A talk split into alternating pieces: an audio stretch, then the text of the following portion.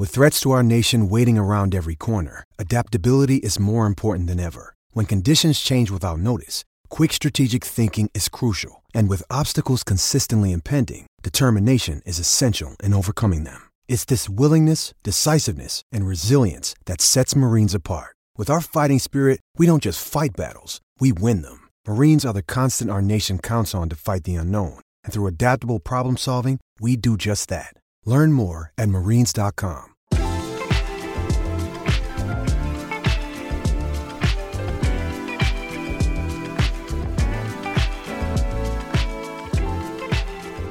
Ladies and gentlemen, hello and welcome in to the Purple Row Pebble Report podcast, presenting only the finest in minor league coverage throughout all organizational levels of your Colorado Rockies. We've got a jam packed one for you today, featuring insights, oversights, and foresights for the Riley Pint retirement, which is our marquee topic for the show. We're going to get right into this, and we're probably going to, we could probably talk about this for hours, quite frankly. My name is Justin Wick. I am an editor for Purple Row and joined as always by my co host and Purple Row staff writer, Mr. Kenneth Weber. Kenneth, we've got.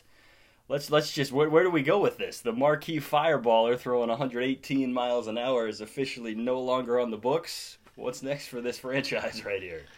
Well, so this is the uh, the second and final Riley Pint roundup. We kind of expected this to be a little bit longer of a running segment, but apparently this is it. So, um, you know, it's it's a shocking development out of the whole thing because there were a lot of eyes on Riley Pint just to personally start succeeding. The expectations had to be let go of because for you know four years we've been sitting here waiting for him to turn the corner as a predominant starter in the minor leagues who is starting to fulfill that fulfill that ace potential. It never came around. So at this point, you accepted the fact that he was going to be a reliever. You hoped that he started turning the corner and just started stringing together consistent appearances as a developing reliever. And he was doing that.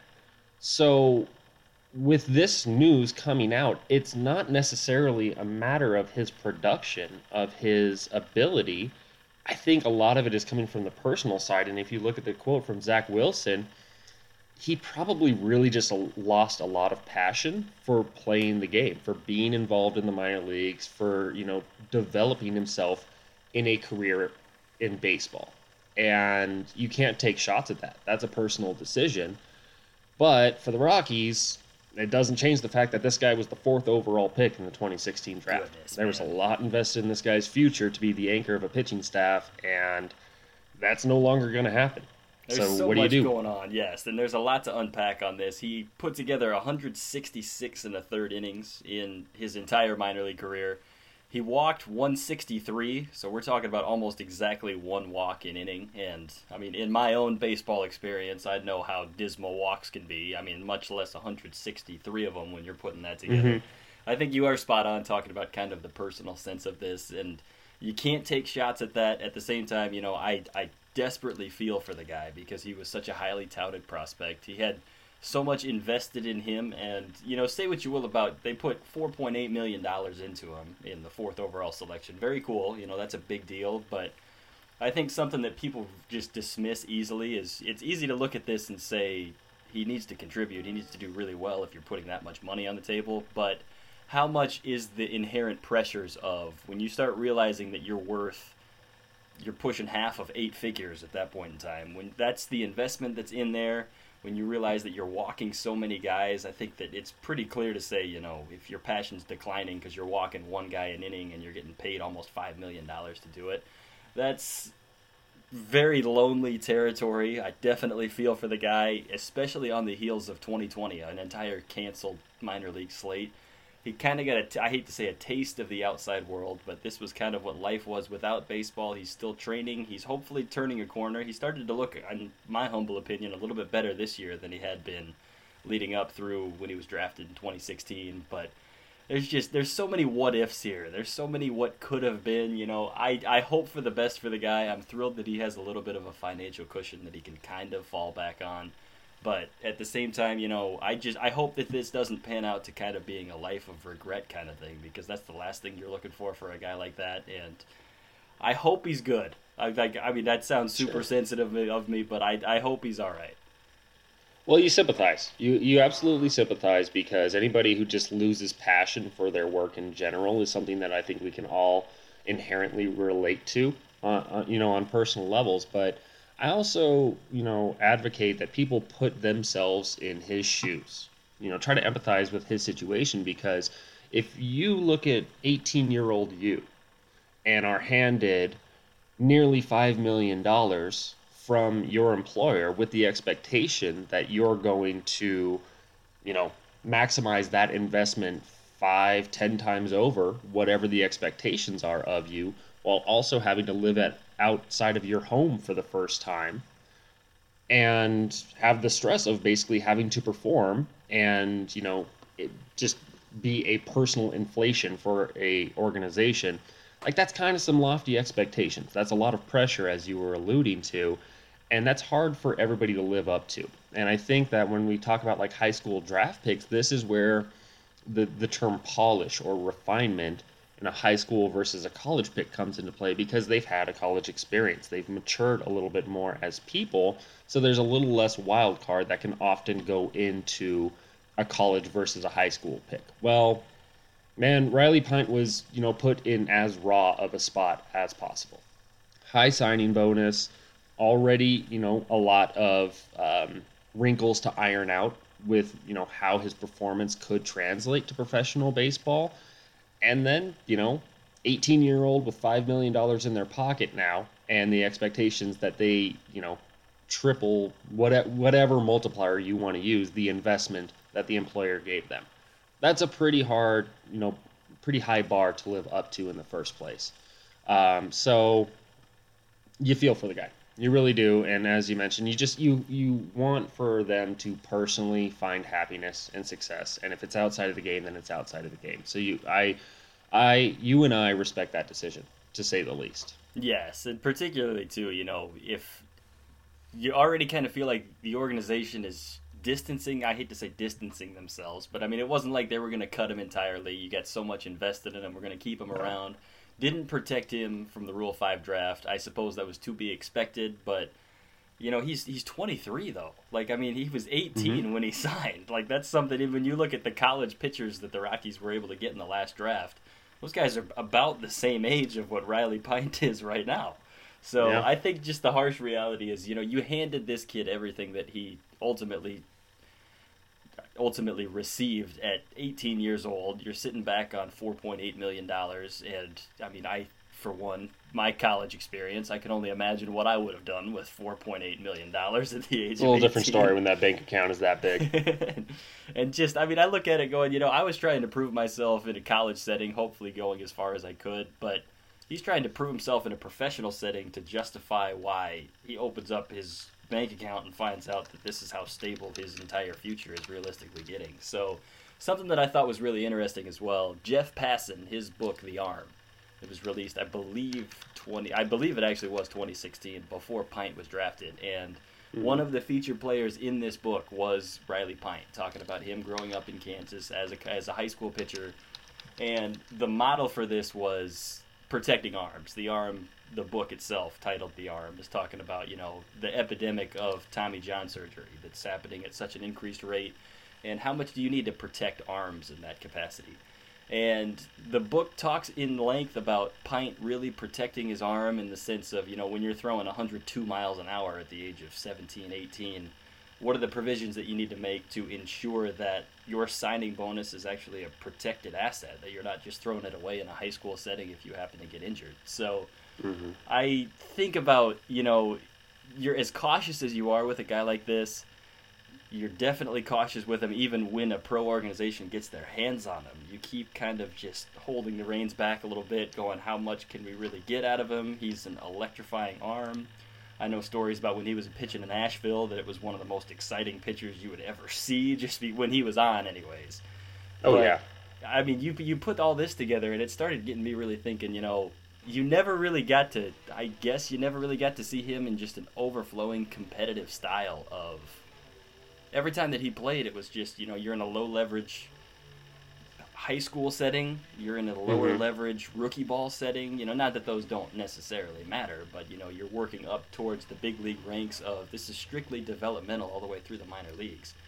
And I just I feel for the guy because you know if you go to let's say he goes to a Division One school, he works out the kinks, maybe he pitches in a regional, he actually gets a taste of what the passion is for the game. Of you know you're actually competing on a team that's really putting an effort together to win. It's not to say that you aren't putting that effort together in the minors, but Sure. when the emphasis has been so long is strictly development and the competition hasn't necessarily been the pri- or the competitiveness and the winning side hasn't necessarily been the outright priority i think that could definitely cost somebody their passion for the game when you realize that it's no longer really about going out and competing when it's strictly about developing and i think there's a really delicate line to touch on and i'm wondering if that I certainly don't want to speak for him because we don't know, but I wonder if that's No. part of the reason that some of that passion started to go away. When you read the scouting report for Pint 2 coming into the draft, there's a lot of Pint kind of being out in the wilderness too that that speaks to your point. He's from Lenexa, Kansas. That's right. There's not a lot of, you know, high-end talent coming out of Lenexa, Kansas uh, on a consistent basis. This isn't a Florida kid, this isn't a California kid, this isn't a Texas kid who's pitching against the highest competition day in and day out. Um, so there was a lot of you just see the raw ability and you let it ride. You know, that's so that that was already the unknown with Pint coming into the draft. He was a commitment to LSU, so it's not like there wasn't that program in place if he didn't, you know, sign if he wasn't a top five pick, which is a virtual guarantee to sign unless there's a Sure. weird Brady Aiken, you know, medical team won't sign him situation. Um, but it, you know, it's it's why the high school pitcher has the stigma of being so volatile because everything that could go wrong kind of happened in Pint's situation. He came from a small town. He was thrown into the spotlight a little bit. He hadn't faced nearly that same competition up to that point in his high school career. And he didn't have the chance to kind of experience some things outside of, you know, the hometown you would think before just being thrust straight into a full-time job um, of, of being a professional pitcher. So, you know, you, you can sit there and you can put your best guess together day in and day out and, and you know try try to figure out what really happened but we're not ever going to get that full story all we know is on a personal level pint just you know wasn't there for it anymore wasn't having fun wasn't enjoying it lost his passion whatever it was and instead of him really kind of having to go through the tribulations to become something within the Rockies organiza- organization, it was best for him to move on.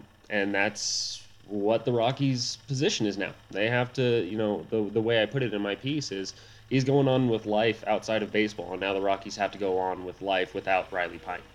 That's the reality of the situation now. Sure, and especially, I mean, if you look at this, and I mean, I guess the thing that I've been hung up on the most, knowing what we knew in 2016, we backtrack a little bit, we start to realize, you know, raw kid. You make a great point talking about he's in the middle of Kansas doing what he's doing. Mhm. Looking back on it, if you had to put yourself in the shoes of 2016, I know, I erase anything that we've learned over the past five years. Would you pick him again? If it were you in charge, would and he was available, would you pick him?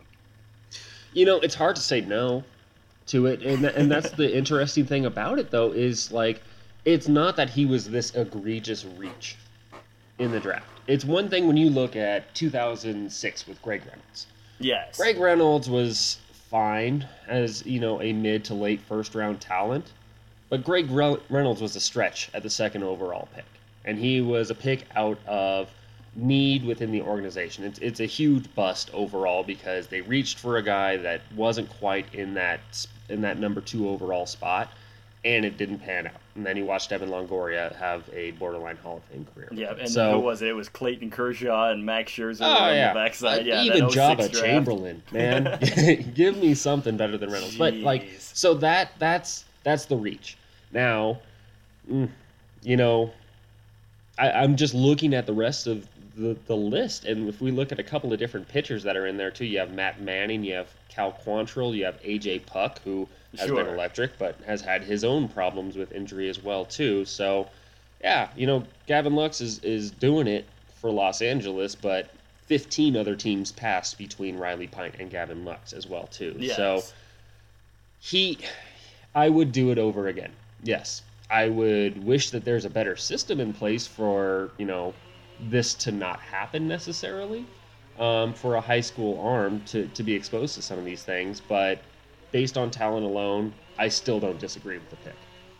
I would second that honestly, and it's funny. I'm kind of a sucker for really good storylines in that sense. You know, you got a kid out of the middle of Kansas throwing 102. I think that the Rockies really struck gold in the sense that you were able to pull Jon Gray and Kyle Freeland out of the draft, and there was a lot of forward thinking. It started to, I guess, I realized at the time we might not have necessarily seen it because we didn't know if those guys were going to pan out either, but. I think it started to really speak well on the scouting presence that the Rockies were putting together. That we actually put together con- consecutive first round picks. We had two guys that joined the starting rotation.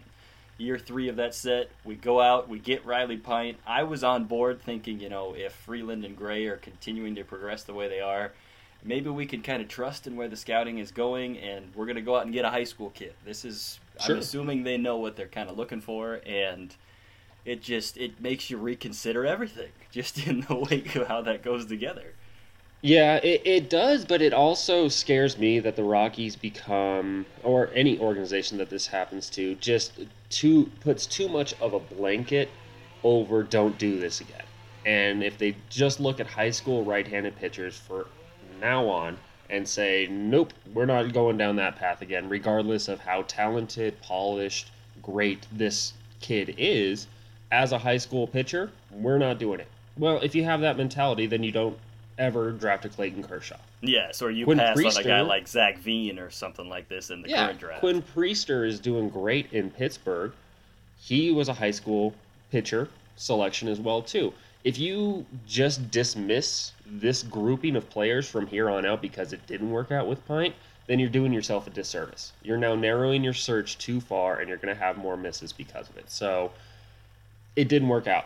He's not the first one to not work out Sure. he won't be the last one. It, for you know Colorado natives, there was a big prospect coming out of East High School um, in the early '90s, Jayson Peterson, who was selected 15th overall by the Cubs. He had horrendous control issues as soon as he got to professional baseball. He, you know, washed out in a similar capacity that Pint did as well too. It didn't work out for him, but there will be other guys along the line who will have that pedigree, who will have that skill set that make them a viable pick at the position that the Rockies are picking at, and they can't just dismiss it because it didn't work out. You know, it's gonna happen. Sure. That's the risk that you run, but you know, some of them will work out. You might get a Kershaw out of the deal next time. So keep keep plugging away with it. And um, the last thing that I want to get to is I think that the the common narrative with what's going on right now, a lot of people look at Tyler Matzek's situation. Um, a lot of people are going to look at, okay, well, he's 23, as you mentioned. There might be a day in the future where Riley Pint decides to come back to baseball. And if that's the case, the Rockies are at least doing the right thing in, you know, from their uh, development standpoint of leaving the door open. Respect his decision.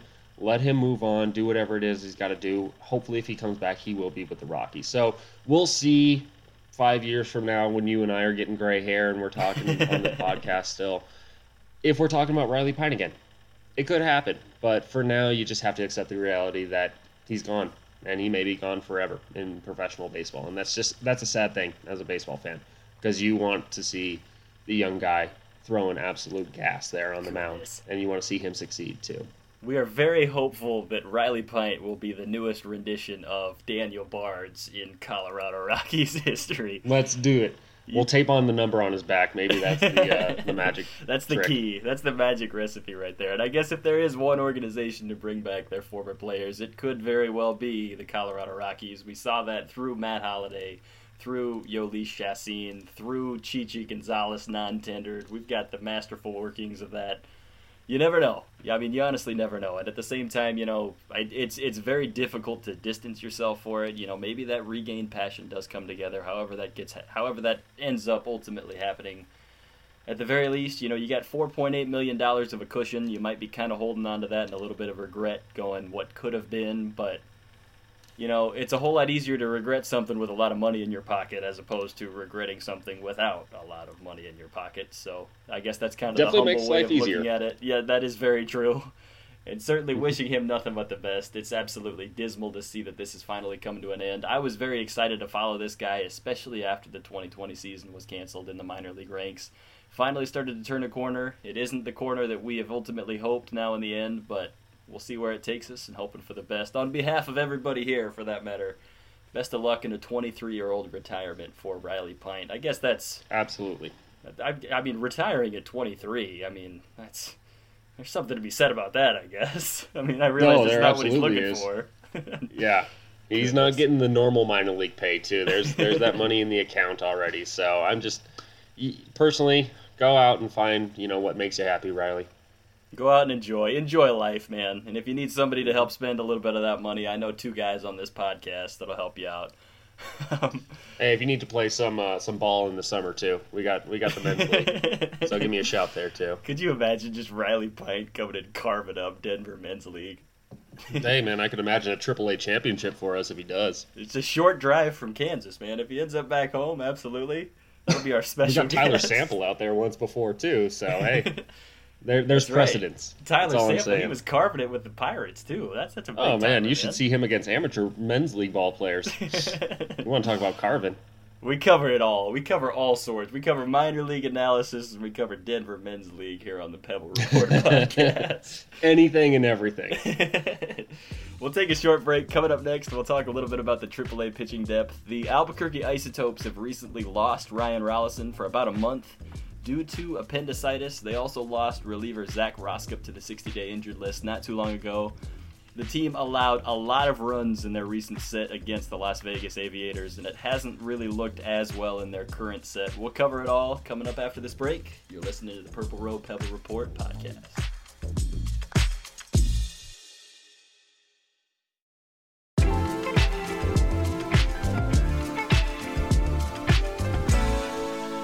Ladies and gentlemen, welcome back in to the Purple Row Pebble Report podcast. Um, we just cranked through the Riley Pint section. We're going to crank through some other.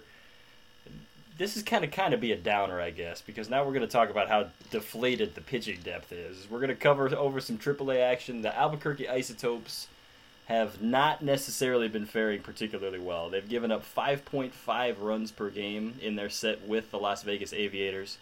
They just gave up a 10 spot in their last game just the other night. It's it, it's running thin. We're looking at a Colorado Rockies team that recently lost Jon Gray to the injured list. We've had Chichi Gonzalez fill the void. He looked particularly, I mean, for being non-tendered last year, he looked very good for a guy filling in the rotation for Kyle Freeland. We're now looking at, for those of you that checked out the game on Thursday night, Chichi Gonzalez did not look very strong, giving up a six spot in the second inning. We're going to cover Ryan Rollison recently had his appendix taken out, and it looks like he's going to miss about one month. And we've also lost Zac Rosscup on the 60-day DL injured list, excuse me, in AAA. So we're looking at, you know, where do we where do we turn? Where do we go on this? This is just Um, scary. I don't know. is is is kind of the, the the scariest part about the whole thing. So like Rollison obviously was the one who was having the best trajectory to be that next starting pitcher to be able to come up to the to the Rockies and support that. And he, you know, he and Pint made up a pretty bummer of a day this past Tuesday with Pint's retirement and then the news that Rollison was having his appendix out the appendix, man, it just it's a human being where the appendix just blew up. That will happen.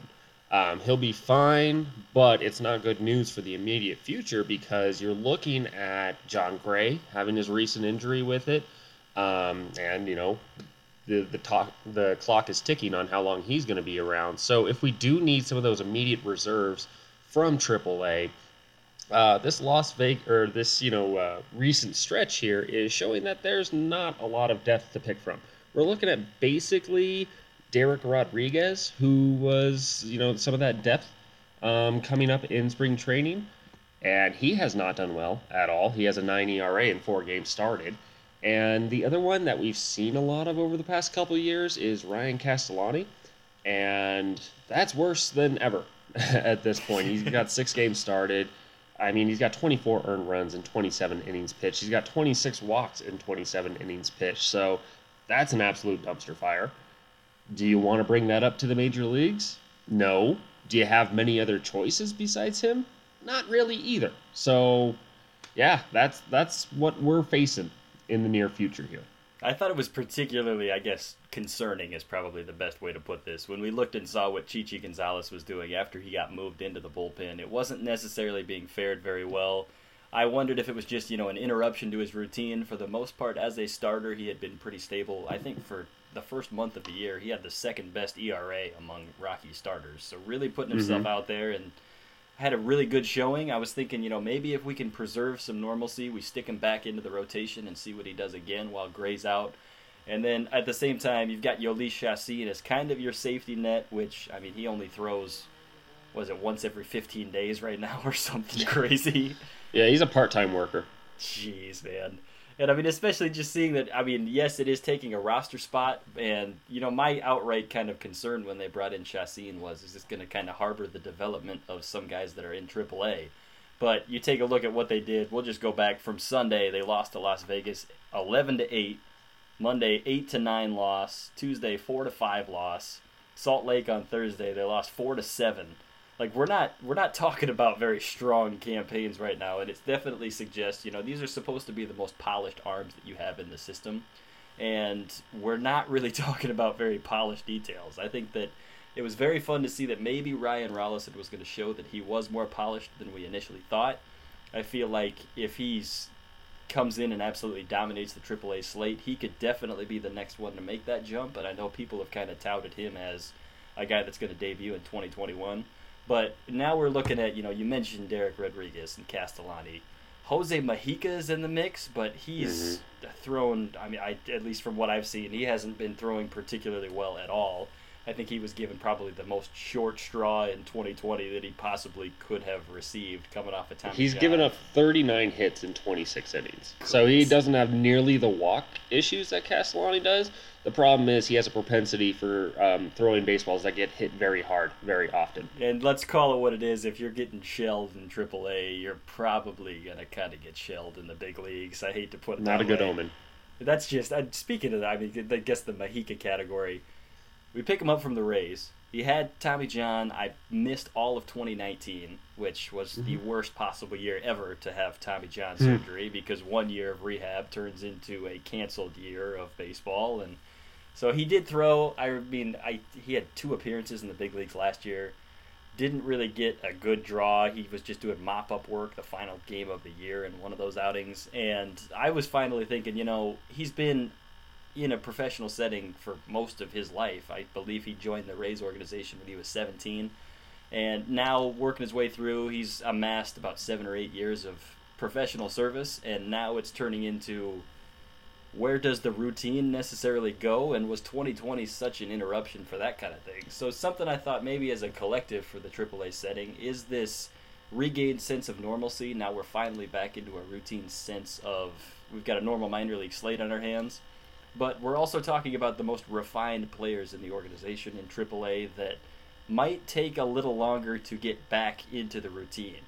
At the same time, it is also the middle of June right now, so how far do we get patient with it? The season was delayed a month, yes, so we're only about a month and a half in. Maybe it's going to take a little longer, but is there any way, seeing that Zac Rosscup is down, seeing that Ryan Rollison is down, is this only going to make it worse? And can we kind of are are the cards against it for that normalcy to really return again? I think so, and I think that that's also a byproduct of just the way that the Rockies farm system is set up right now.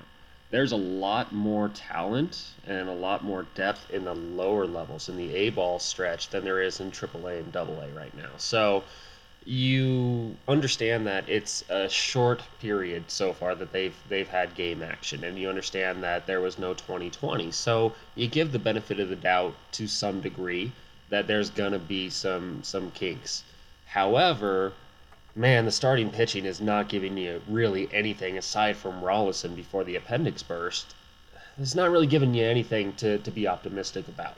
Um, if you look at the double A side of it as well too that goes to show that it's getting pretty thin on that side. When you look at you know the double A ranks of who could possibly come up to triple A and provide a little bit more reinforcement on that front, uh, I'm not really seeing much outside of Garrett Schilling. That's that might be able Sure. to help out, and Garrett Schilling is not somebody that's necessarily ready. I think for that triple A jump either. So there's not a lot in reserve. There's not a lot of good performance up to this point, and then what good performances you do have, at least on the starting side, uh, just had their appendix burst. So No kid of all times. Goodness, we just Yeah. ran it. Happen to run into it right now, man. Jeez. But I will say on that note, on the bullpen side, there are some good things at least. So when we're looking at the other side of the coin on the pitching staff as a whole, you guys, you know, Jack Wynkoop is having a pretty good run out there. Justin Lawrence, who's had his times in the Rockies uh, major league team, he's at least performing in AAA when he's being set back down there. So so that's at least something to feel good about too. Rosscup was doing it, but as we mentioned, that's no longer a possibility. And then Joe Harvey, who we'll get to, you know, he's been a dude down there. So there are some reserves, but they're really all in the bullpen until Rolison gets gets healthy again. It's definitely kind of disheartening to take a look at, you know, if this is indeed the final year that we have of Jon Gray. This could be the kind of thing that, especially as some teams are making some push down the, toward the trade deadline, I certainly would imagine Trevor Story and Jon Gray are going to be on the block, perhaps rightfully so, given that this is, I mean, let's call it what it is, it's a rebuilding state at this point. At the same mm-hmm. time, the Rockies are kind of navigating territory with an interim general manager, but Bill Schmidt, all the while, is very involved in the minor league ranks. Is there a sense that we're going to kind of identify that there is some deficiencies within the upper level depth ranks of the Rocky system? And when you look at where the AAA status currently is, I can only imagine, you know, I mentioned I'm definitely thinking that maybe they're going to turn a corner and they're going to start looking a little bit better into July. But when you're starting to run thin, you know, you do need innings eaters at some point throughout the minor league schedule. I mean, there's a lot of games that you're playing right there. I realize that, yes, it is developmental, but the fact of the matter is, you've got nine games that are nine innings every day that you need to power through, or else you're going to start running thin and your guys are going to get tired. So I think that was kind of the concerning sense when you see that Rosscup and Rolison are down. When you also have guys like, you know, I don't anticipate Castellani's going particularly deep when he's not throwing any better than he is when Mujica's given up more hits than he has innings pitched. That's definitely not the kind of guy that's eating up a big chunk of innings. And, you know, maybe the reliever side, it is a little bit more dependable than the starter side right now. But at what point, when your starters are getting pulled in the fourth inning or something like that, do you have to say, you know, Joe Harvey, we're going to need you to go two innings today to be able to get it through? That's there's kind of a delicate balance there, and I'm curious. I guess where I'm getting with this at what point do the Rockies decide, in order to protect the assets that we currently have, do we cash in some big league chips in order to kind of protect what's going on in the lower levels? Uh, you got to think that the trades, you know, the, the presumable trades of Story and Gray are going to have to fill minor league ranks. They can ask for major league ready pieces, you know, until their ears bleed, but these are rental pieces at the end of the day, too. So um, they're definitely in a position where they're going to have to start filling out some of that, that minor league depth on there, but you know, I, I don't see I don't see it being wise if the Rockies look at the triple A and double A situations on the pitching staff in particular Sure. and say, okay, we need to address these areas with these trades. No, you get the best return that you can for Gray and for Story and for Givens too, who is also going to be on an expiring contract and probably a trade piece. So that's another, you know, pitcher that will probably have to be replaced. You get the best pieces in return to make your major league product better three, four, five, whatever length of time years from now it is. So um, you got to have patience. You know, you this is the the bed that the Rockies made, and now they kind of have to lie in it.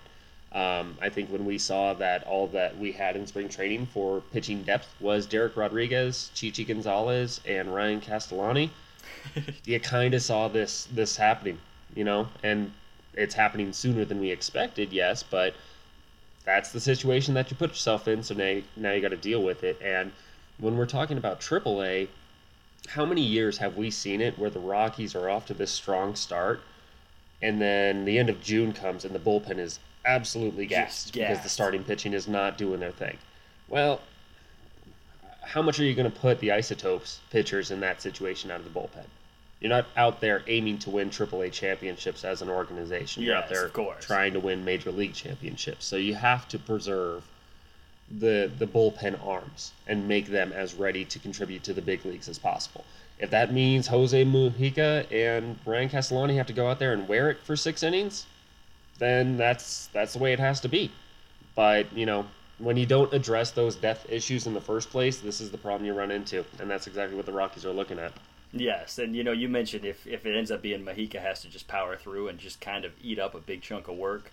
I was actually kind of surprised to see that Chichi Gonzalez threw as many innings yesterday as he did, and it starts to make me mm-hmm. kind of curious: is this going to happen in the big league ranks? I realize that you know the Rockies bullpen might be kind of depleted, especially if you've got a guy like Jhoulys Chacín that even when he doesn't pitch very often, he gave up a three spot last night on Thursday. I think that it's it's concerning to see, and I mean that's something that I've kind of been curious as far as the current roster construction on the 26 man roster itself. When you've got a guy like Chassin taking up a spot essentially, I realize you can't necessarily send him down as a tenured big leaguer because it would be just an outright get rid of them. But if we outright get rid of them, that's kind of it's either him or Dereck Rodriguez right now. so where are we going to go with that? Um, I your guess. poison. Yeah, no kidding.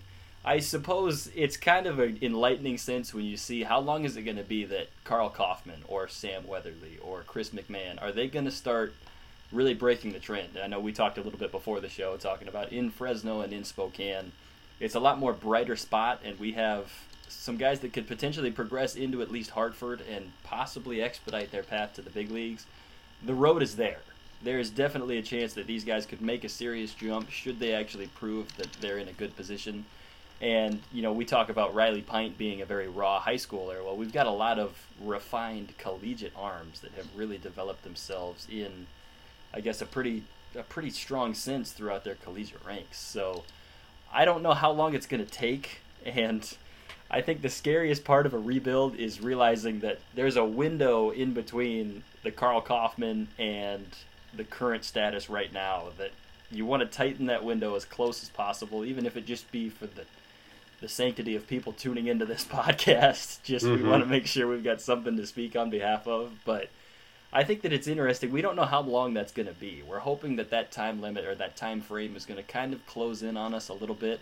But at the same time, at what point do you really try to? I don't know if you want to part with a guy like Jon Gray just to get you by for the time being. I guess you could always haul in a guy like Tim Melville at this point in time. Mhm. But is it even worth? Do you consider just a big league kind of a, a big league ready replacement? Should you let's say you cash in the chips and let's say you you send a bunch of the return for let's let's say Trevor Story is indeed out of the mix. You get a bunch of high A prospects. I think that would be certainly a viable way to at least develop for the future. You've got that window of Karl Kauffmann and Sam Weatherly coming up through the ranks.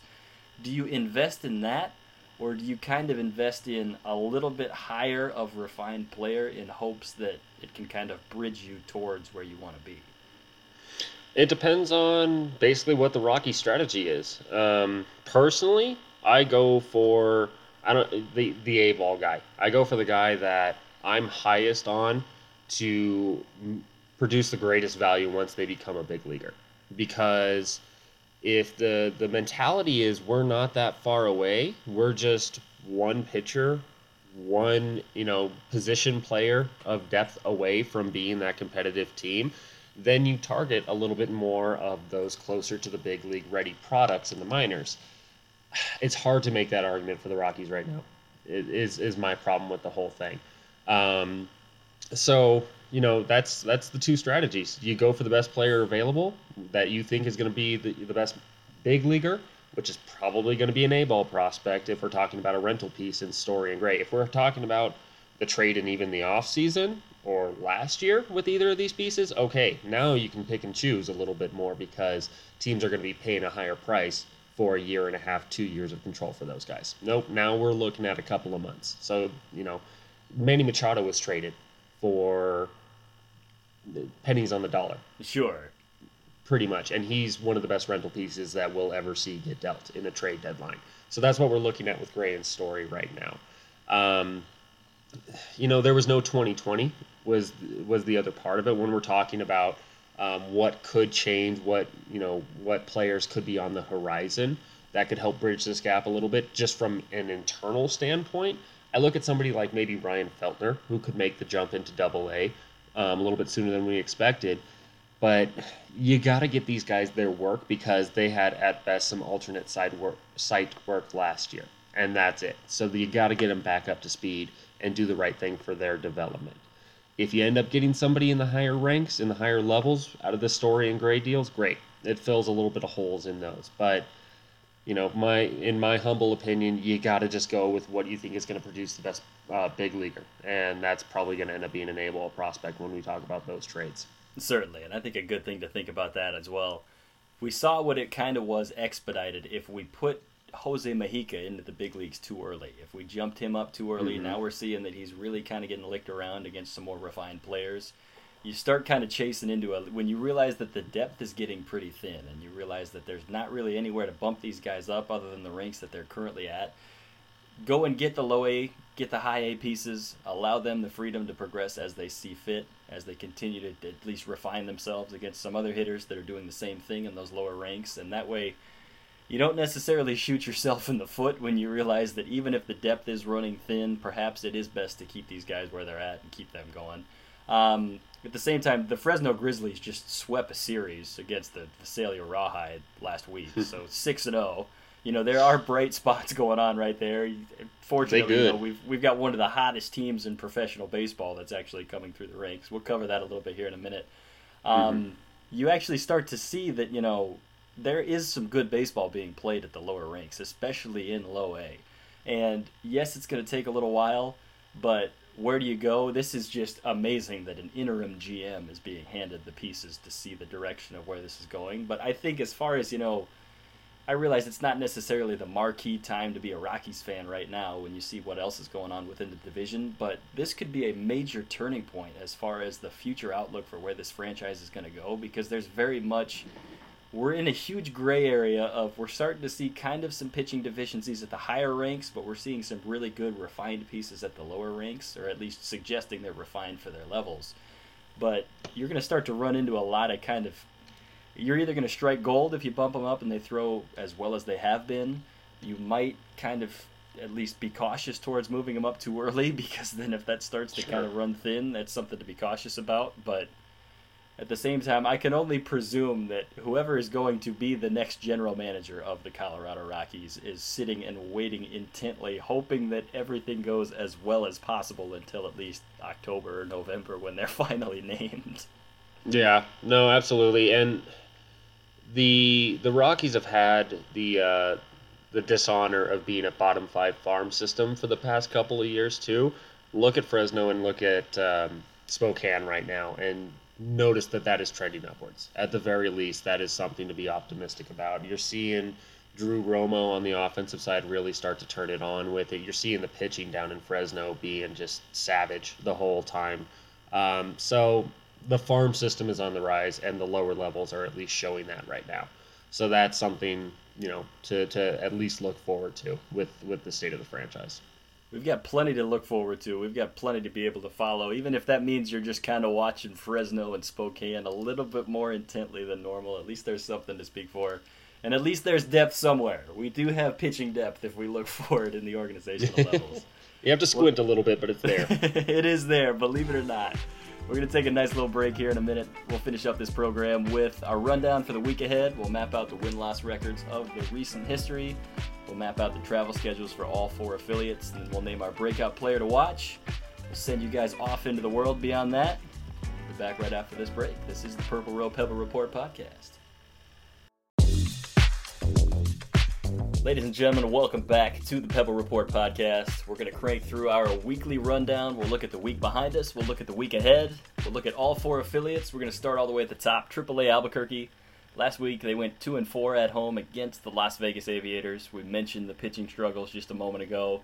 It's not been a very good showing necessarily. Fortunately, we had an off day on Wednesday, so maybe that's going to restock the system a little bit. They opened up their series with the Salt Lake Bees on Thursday night. They lost four to seven, so another seven spot. We're definitely hoping that there's going to be some sense of a turnaround.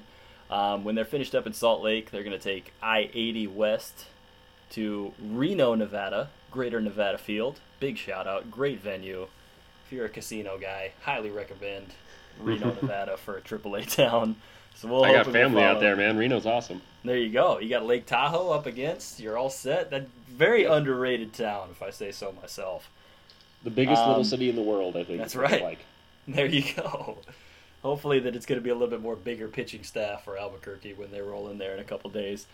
We've got Double A Hartford. Last week they went two and four against the Bowie Bay Sox, Triple A, or I'm sorry, Double A affiliate of the Baltimore Orioles. This week they will go to the Reading Fightin Phils, which, if any of you want to take a guess what affiliate that team is for, I'll give you a hint that it is not the Mets. That is the true the Double A affiliate of the Fight and Phils. I'll take Blue Jays. if you don't know by now, go ahead and Google that one. Nonetheless, Hartford is currently one and two against the Reading Fighting Phils. Goodness, that was spot on. That was good right there. um, Double A Hartford, they've allowed 19 runs in three games so far this season.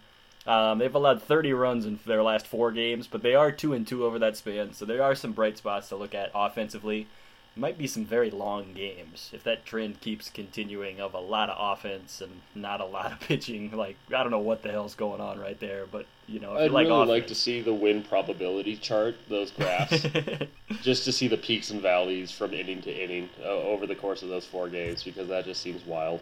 We need double A FanGraphs. That'd be the go-to. Mm-hmm. If somebody wants me Make to invest happen. in that, count me in, man.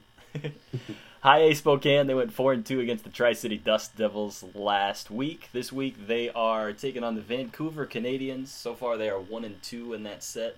Um, they just shut out Vancouver 8 0 on Thursday, however. So talking about a little bit of cool pitching depth at the lower ranks, there's definitely some high some high ceiling. We're looking really optimistic. They just saved a lot of arms. Good stuff rolling into the weekend. Um, on top of that, cool travel schedule for Spokane. They two straight weeks of home games, and then they head to Tri City, Washington, which isn't too far from Spokane. After that, like if you're a fan of the bus leagues and you're a fan of short bus trips, you know that's that's that's not too bad. Just twelve. I'm thinking scenery. Spokane probably has the best the best ride of, that's of true. all of the affiliates. If you go up, I mean Washington and Oregon in that league, and you, even when Vancouver's open, that that might be pretty prime. You know, we're looking at some mm-hmm. pretty good setup right there. So if you're a bus league fan, highly recommend. Up in the Northwest, good action. Meanwhile, Low A Fresno talk about pitching strengths. They went six and zero, oh, swept the entire series against the Visalia Rawhide. This week they are two and one at the Modesto Nuts. They're one of the hottest teams in all of baseball. They just won twelve to one on Thursday night. Um, my boy Isaac Collins is leaving the yard out of the middle of nowhere. Awesome stuff going on down there, and on top of that, a lot of cool pitching depth going on that is your weekly roundup. We will be sure to keep putting this together week by week, covering all the cool details. That is your full rundown. And on top of that, as always, how we like to cap off the show, we're going to name a breakout player to watch. This is one player in the next week that could turn heads or could really do something cool. We had some pretty good selections last week. Kenneth put together Elehuris Montero out of Hartford. He went 6 for 25. He left the yard a couple times, hit two bombs over the past week. Like, what do you what do you got? I mean, you put together a pretty good selection, if I say so myself. This is your guy right here. Yeah, and I mean, so it's it's the development continuing to trend upwards with him. You can't always look at you know a, a six games and say definitively what he is or what he isn't, but you're looking at him. He's getting knocks in four of those six games he's also drawing walks at a higher clip, which is the big thing that I'm on with him. You know, if he can just get that plate discipline, that plate discipline, that approach down, he's going to be a more polished big league hitter when the time actually does come. And I think he's still continuing to do that. So wait for your pitch, smack it hard when you do get it. He's doing that at least. So good good things out of Montero so far. Yes, and very cool to see that it's very much a refined approach of what he's been showing in Hartford. Um, my selection last week, I went with the Regis Jesuit High School alum Reagan Todd out of Hartford as well. We went heavy on the double A. He threw two and a third innings since our last show. He has not given up a run in those two and a third innings. Punched out four of the ten batters faced over the past week. Very cool to see that we're starting to see somebody that's suggesting some pitching depth in the higher levels of the minor leagues. We're starting to put it together. So that was our last week recap. Um, this week, Kenneth, you go ahead and take the reins. Who are you naming for your breakout player to watch? So my breakout player to watch has already broken out, but uh, it's going to be Breiling Eusebio over in Fresno. So when we're talking about all the the awesome things that are going on with Fresno, he's been right in the middle of all of it. Um, you know, he's he's been in the organization for a couple of years, but he has just absolutely turned a corner so far this year.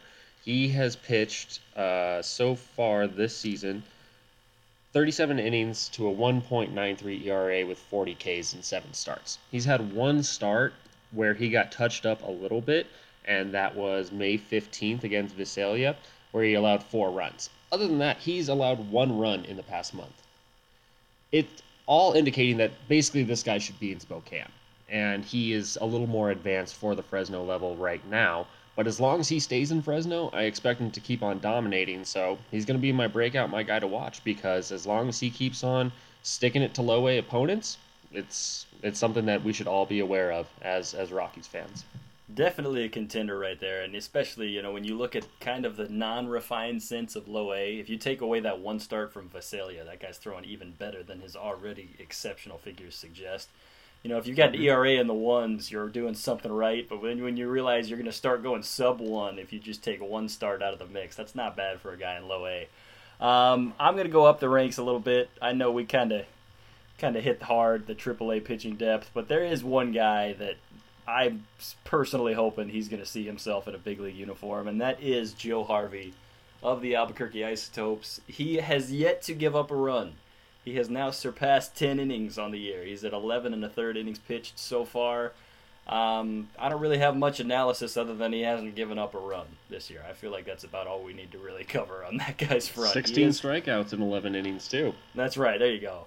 He's the kind of guy, he got a taste of the big leagues last year. I was actually doing my notes on him before the show, and our own Adam Peterson on Purple Row, when we did our little Ranking the Rockies series, he had Joe Harvey at the end of last year Harvey didn't throw very much. Very much a satirical piece of, yeah, we might not really remember Joe Harvey in the long run. Well, we remember him in AAA right now, and I'm really hoping mm-hmm. that he finds himself into the big leagues. So that is our breakout, guys. Be sure to check out Breiling Eusebio in Fresno. Hopefully Spokane soon. Be sure to check out Joe Harvey in Albuquerque. Hopefully in Denver, Colorado pretty soon. And we'll hope that they have as good of a week this week as our last week of breakout players to watch. With that being said, ladies and gentlemen, thank you for tuning in to another episode of the Pebble Report podcast. Be sure to check us out on Twitter. Kenneth is at KDub1988, myself at JustWick. Um, Purple Row all over Twitter as well, at Purple Row. On behalf of my co host, Kenneth Weber, I am Justin Wick. Thanks again for tuning in to the Pebble Report podcast. Let's play ball.